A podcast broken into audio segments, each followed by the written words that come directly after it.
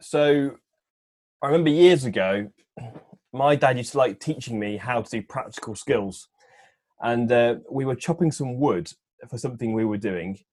And uh, we need to chop multiple lengths of a set size of uh, two by four post. And so this was me learning how to do these skills. And I remember chopping the first bit, measuring it out very carefully, chopping the first bit, and then I use that bit to measure out the next bit, put that to the one side, chop off the next bit, and then I use that next bit I chopped off and measured from that one. And I kept using the piece I just chopped off to measure the next one, thinking that this was how a really quick and efficient way of chopping wood at the right length. But as you might be ahead of me on this, as you'll know, that if you don't use the same piece as your measure and you keep chopping and using the piece you've just chopped to keep measuring, what happens is you get shorter and shorter and shorter and shorter because you're trying to copy a copy of a copy of a copy and it degrades as you go on. As we look to Genesis now, and if you look at Genesis 5 to start with, if you've got a Bible with you, and then we're going to go into Genesis 6, there's this bit in Genesis 5 which is really interesting about Noah um, and his descendants, and it's kind of got whole ancestry there about who Noah is. But it goes right back to Adam. If you go to the beginning of chapter 5, it says something quite interesting there, interesting in that point in time. I'm just going to try and bring it up on the screen for you so you can see it.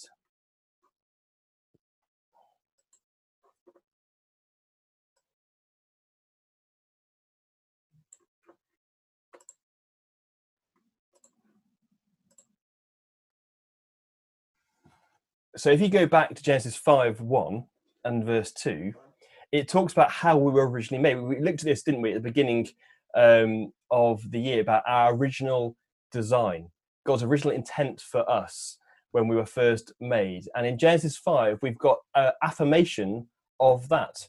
When God created mankind, he made them in his likeness, sorry, in the likeness of God. He created them male and female, and he blessed them. That's what Adam and Eve were created to be. They were there to be reflections of who God is. But then we have the fall, and we miss the mark on our relationship with God. We miss the mark on our original identity, choosing to find our own identity rather than living in God's original design. And what happens is in Genesis 5 3, when Adam lived 130 years, he had a son in his own likeness in his own image, and he named him Seth.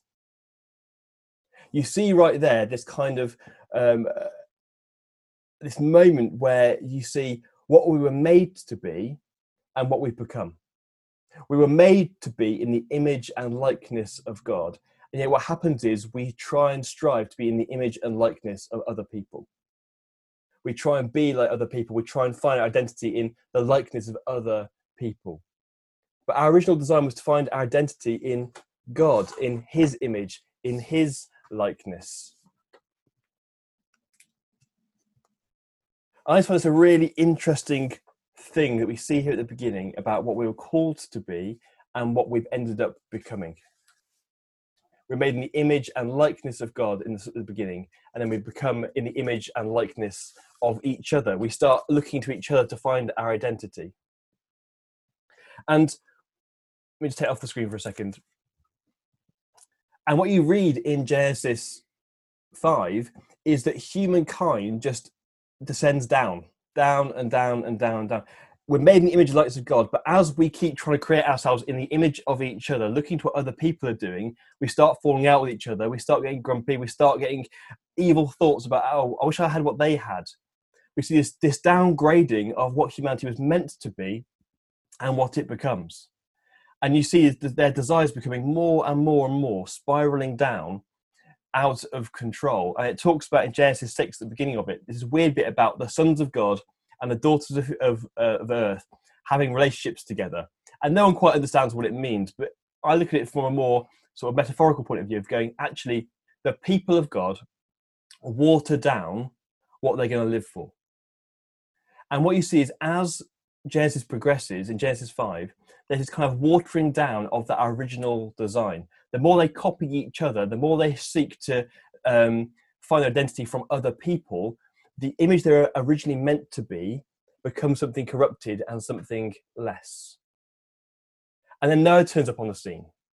And there's this hopeful phrase in Genesis 5 where it says about Noah. It talks about Noah's dad, Lamech, and it says he had a son called Noah, and he named him Noah and said, He will comfort us in the labour pains of the toil of our hands um, caused by the ground that the Lord has cursed. Saying there's going to be some hope in Noah.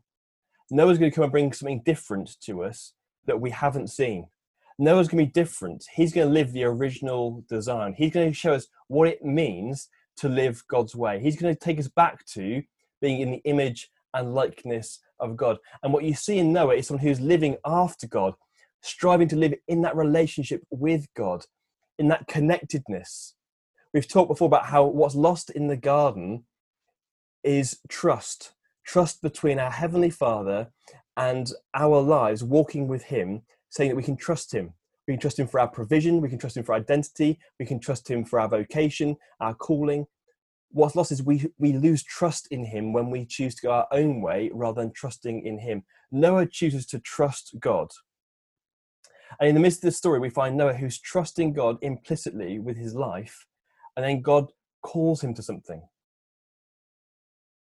But before that we read in chapter 5 um, is the fact that chapter 5 chapter beginning chapter 6 that God is so sad by all the sin that's happening in the world. He's saddened by the fact that people aren't living their original design. He's sad that they are choosing to look to each other for identity rather than looking to Him for identity. He's sad that people are having to use evil as a way of trying to get what they want, trying to get what they need, rather than trusting in a Heavenly Father who provides all that we need. And this corruption, it grieves God, it says. So God is so grieved by this. And what we see at the beginning of this story isn't just a, a horrible, mean God that people can look at and go, oh, he's really upset with everyone, he's going to be get really cross. What you see is a God who genuinely cares about his creation. He cares. If God didn't care, he wouldn't have bothered with the story of Noah. But he cares, and the fact that it talks about he is grieved, he is saddened, shows that God genuinely cares about all of his creation. Everything that he has made, he cares about. And that's kind of first point this morning is God cares about his creation. God is mindful of his creation. And that's why the Bible teaches that we should look after all that God has created. That that's our original design was to be stewards of the garden, to be people who are gardeners, planting and cultivating life wherever we can, taking the barren places of life and cultivating new ground. We are called to care for God's creation because God cares about his creation.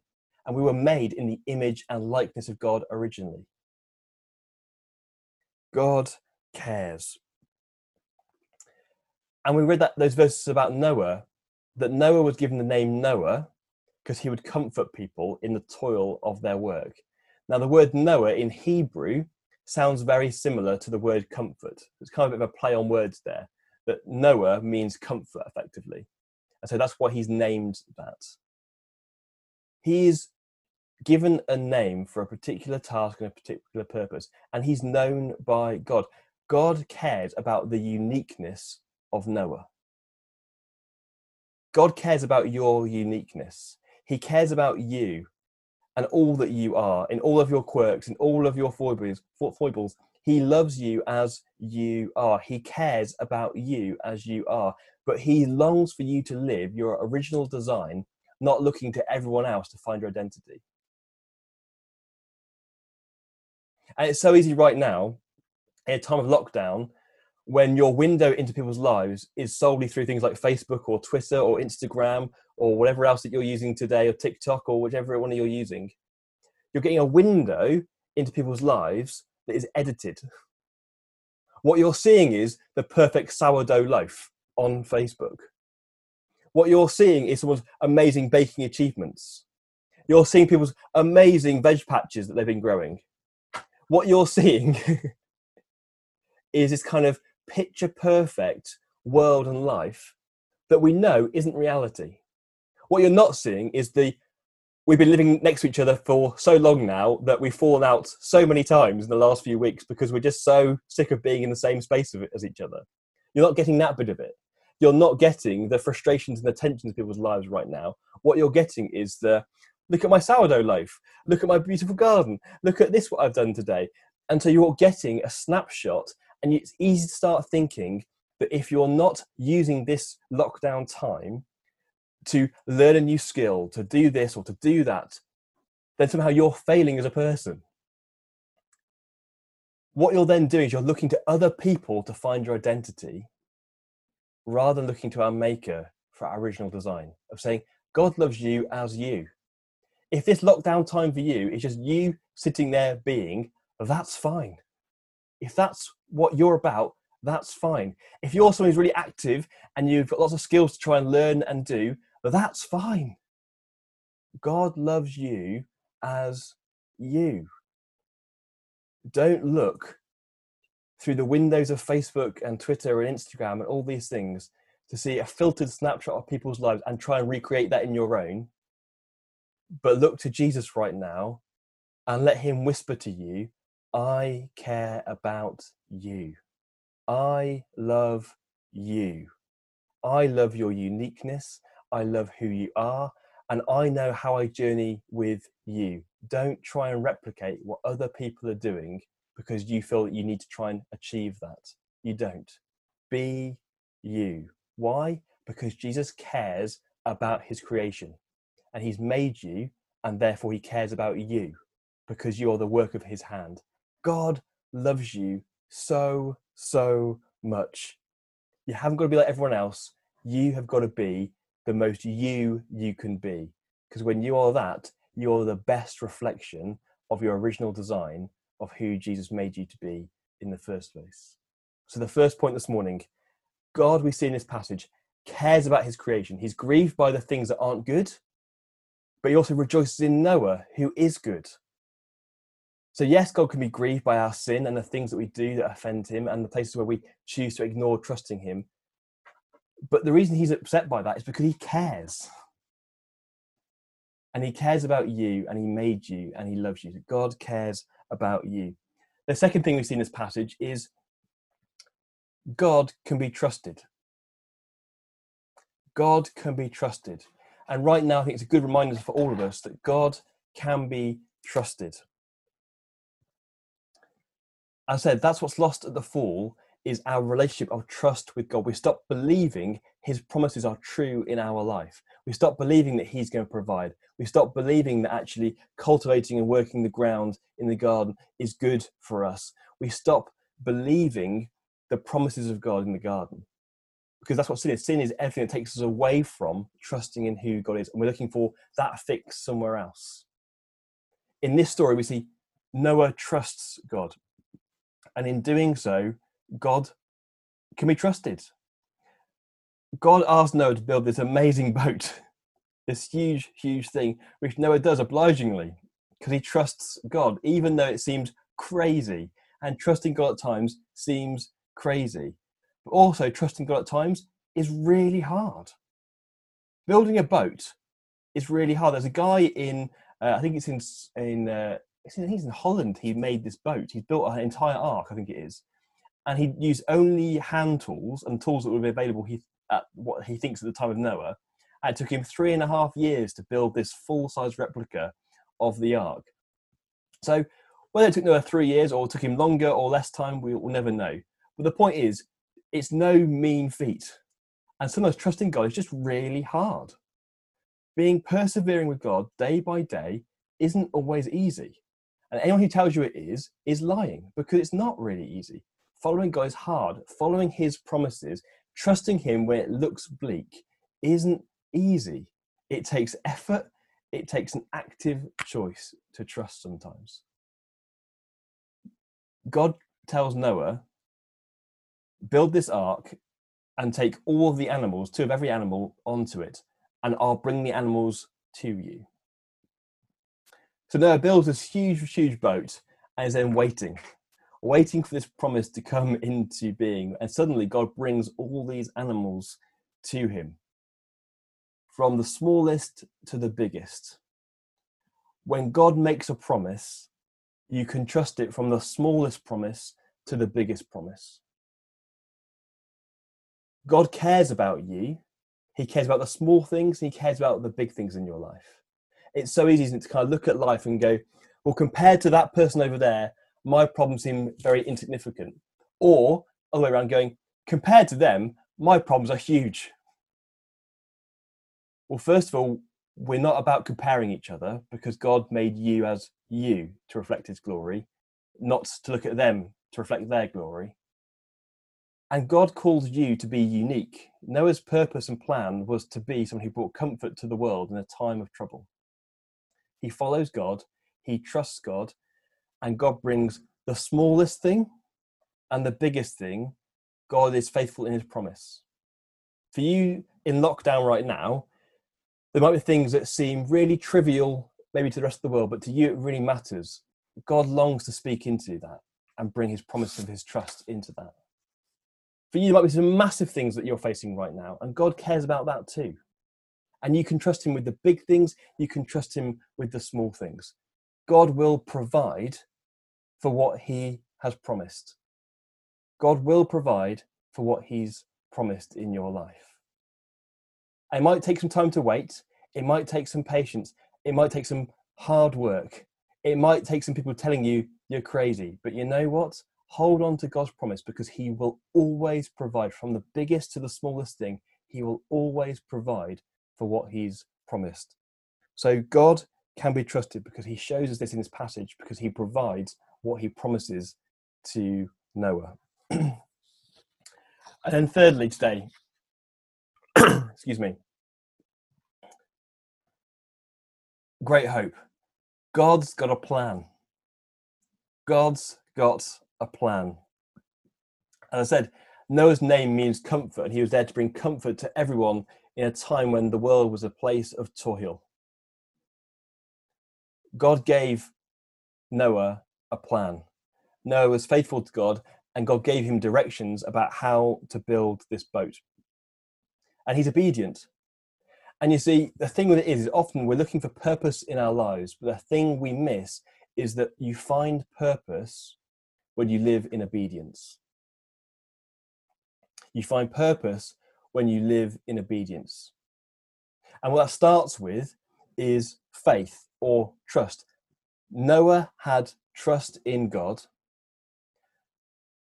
When God spoke, he responded in obedience.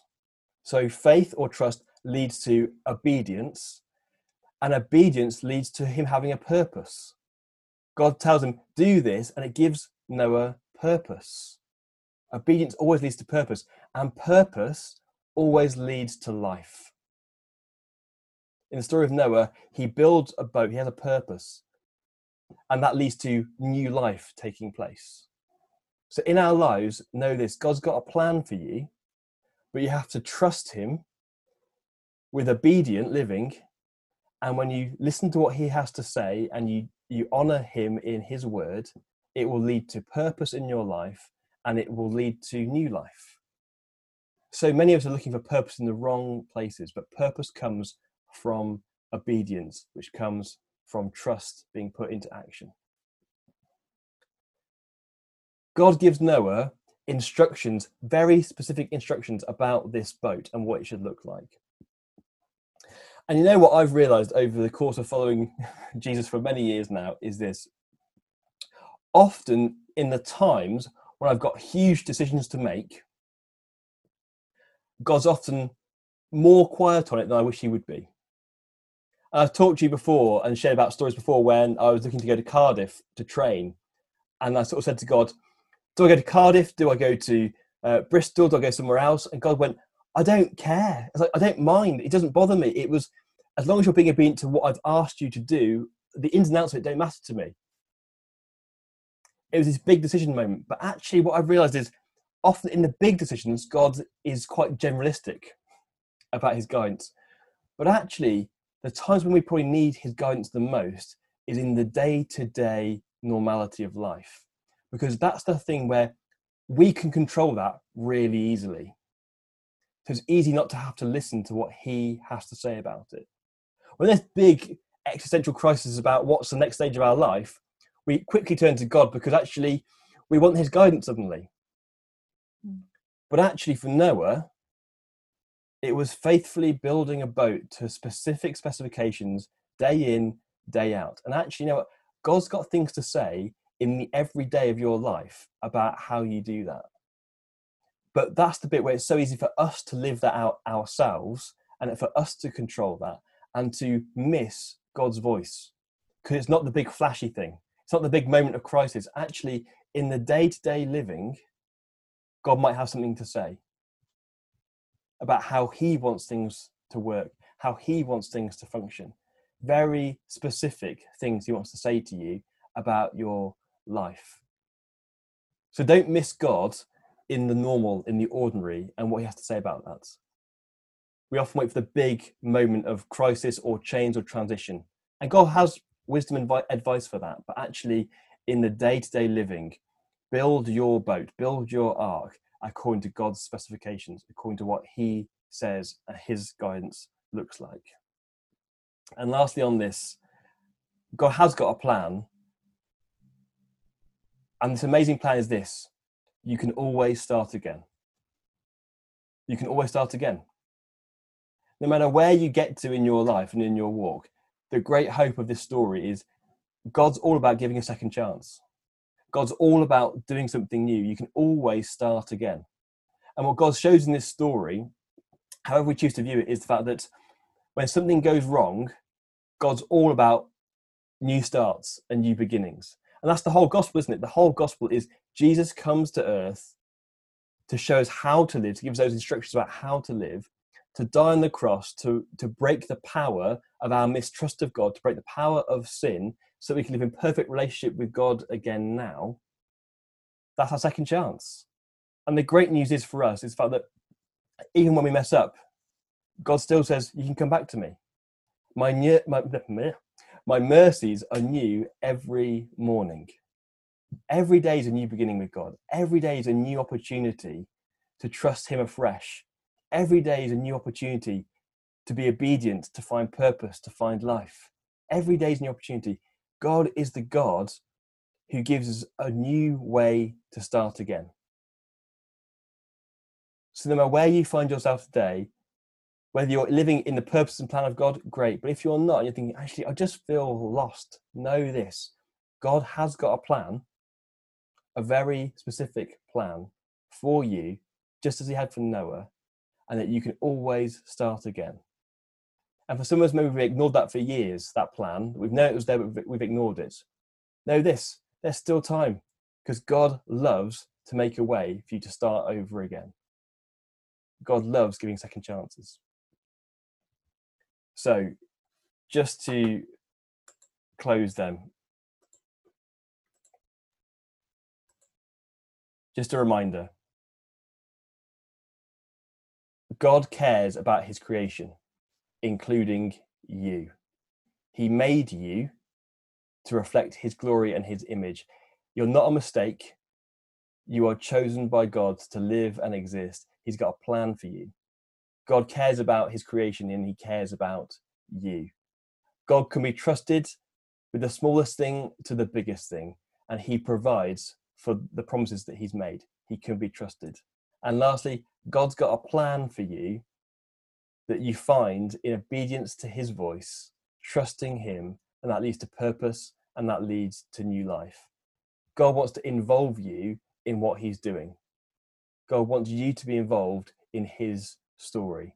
God cares about his creation, including you. God can be trusted to provide. God's got a plan and it involves you. Let's pray. So, Father God, as we look at the story of Noah, help us be mindful of how you've made us in your image and likeness. Lord, help us not look to other people to try and find our identity or what we should be doing. But Lord, look to you right now. To turn our eyes and our gaze towards you, not looking to the window of a filtered Facebook or Twitter or Instagram feed, but Lord, looking to you to find our identity, to find our life, to find what we are called to be. Thank you that you care about your creation and you care about us. Lord, thank you that you can be trusted, that what you say you'll do, you do. And we see that in the story of Noah. You tell him to build a boat because something's coming, and Lord, it comes. Lord, you tell him you'll provide the animals and you provide the animals. Lord, thank you that you can be trusted with the smallest thing to the biggest thing, and you care about them all. Thank you that you provide, Lord. And Lord, we thank you that you've got a plan. Lord, help us in the day to day hear your voice about the specific things you call us to do. Not just in the big moments of crisis, but Lord, actually, just in the day to day, to hear your whispered voice, setting out the plan of what you want to do with us. And Lord, thank you that your purpose and your plans involve us. So, Father God, I pray that you'd help us to trust you, to be obedient, to find purpose and find life, knowing that we can always start again with you. You are the God who gives new starts and new life. So, Lord, we thank you for Jesus who embodies that very message the God who comes to take away the old and bring the new and call us into that trusting relationship where we find our identity afresh in who you are. Mm. And we ask in Jesus' name. Amen.